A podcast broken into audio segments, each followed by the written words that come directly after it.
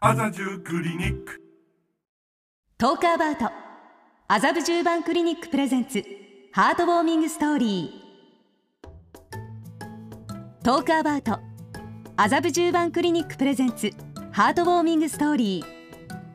オンライン診療の麻布十番クリニックの提供でお送りします。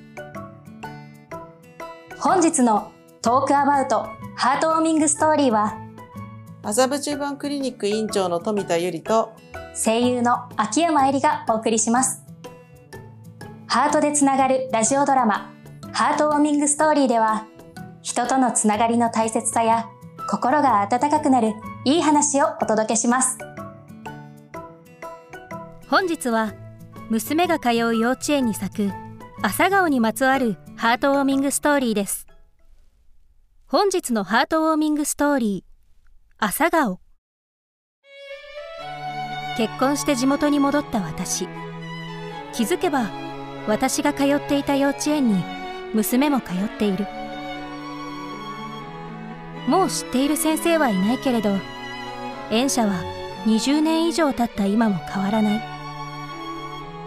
夏になるとたくさんの朝顔が咲いているところが私のお気に入りだった。私に似たのだろうか。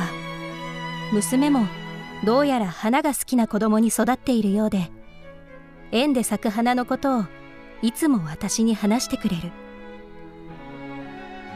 ある日幼稚園からの帰り道娘が手に何かを握りしめていた。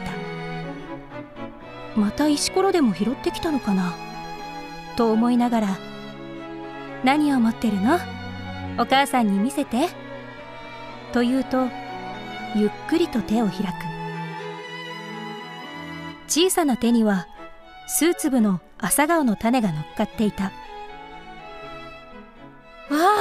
あ朝顔の種。私は思わず声を上げる。先生がみんなにくれたの。お家でも咲かせてねって。翌日先生に聞いてみるとそれは幼稚園の庭に咲く朝顔から取れた種だった。昨年収穫して保存してあった種を種まきの時期になったので子供たちに持たせてくれたらしい。この園ができた時からずっと子供たちと一緒に育てて種をお分けしているのよ。その時私は思い出した。実家の庭に咲いていた朝顔のことをあれからずっと幼稚園では朝顔を大事に育てて種を取ってまた翌年種をまく。それを繰り返してきたらしい。私が育てた種をたくさんの先生と子供たちがずっと大切に育て続けそして今娘がそれを育てる番になったのだ。朝顔の命が私から娘につながったことに胸が熱くなった。そんなことを知る由もなく娘は種を大切に握りしめて持ち帰ったのだった。たくさんの人の手でつながれた朝顔の種。帰りにホームセンターに寄って娘が選んだ小さな植木鉢をベランダに置いた。小さなベランダだけれど日当たりはいいからきっと花を咲かせてくれるだろう。娘は毎日水をやりながら種に話しかけている。時代が変わってもずっと花を咲かせられますように。祈る思いで娘を見ているとベランダから声がした。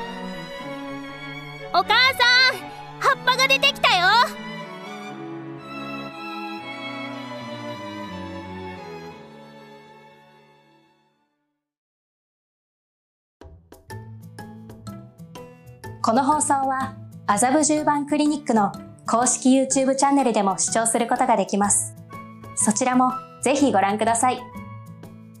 トークアバウト麻布十番クリニックプレゼンツハートウォーミングストーリー構成は鈴木さやか出演は麻布十番クリニック院長の富田由里と声優の秋山絵里がお送りしました東京麻布十番クリニックは土日祝日も診療。皮膚科では男女問わず髪の悩み AGA 治療の相談を受け付けています。フレンドリーな女性の医師にご相談ください。日本全国の皆様にオンライン診療で AGA に対応しています。ハートでつながるクリニック麻布十番クリニックグループ。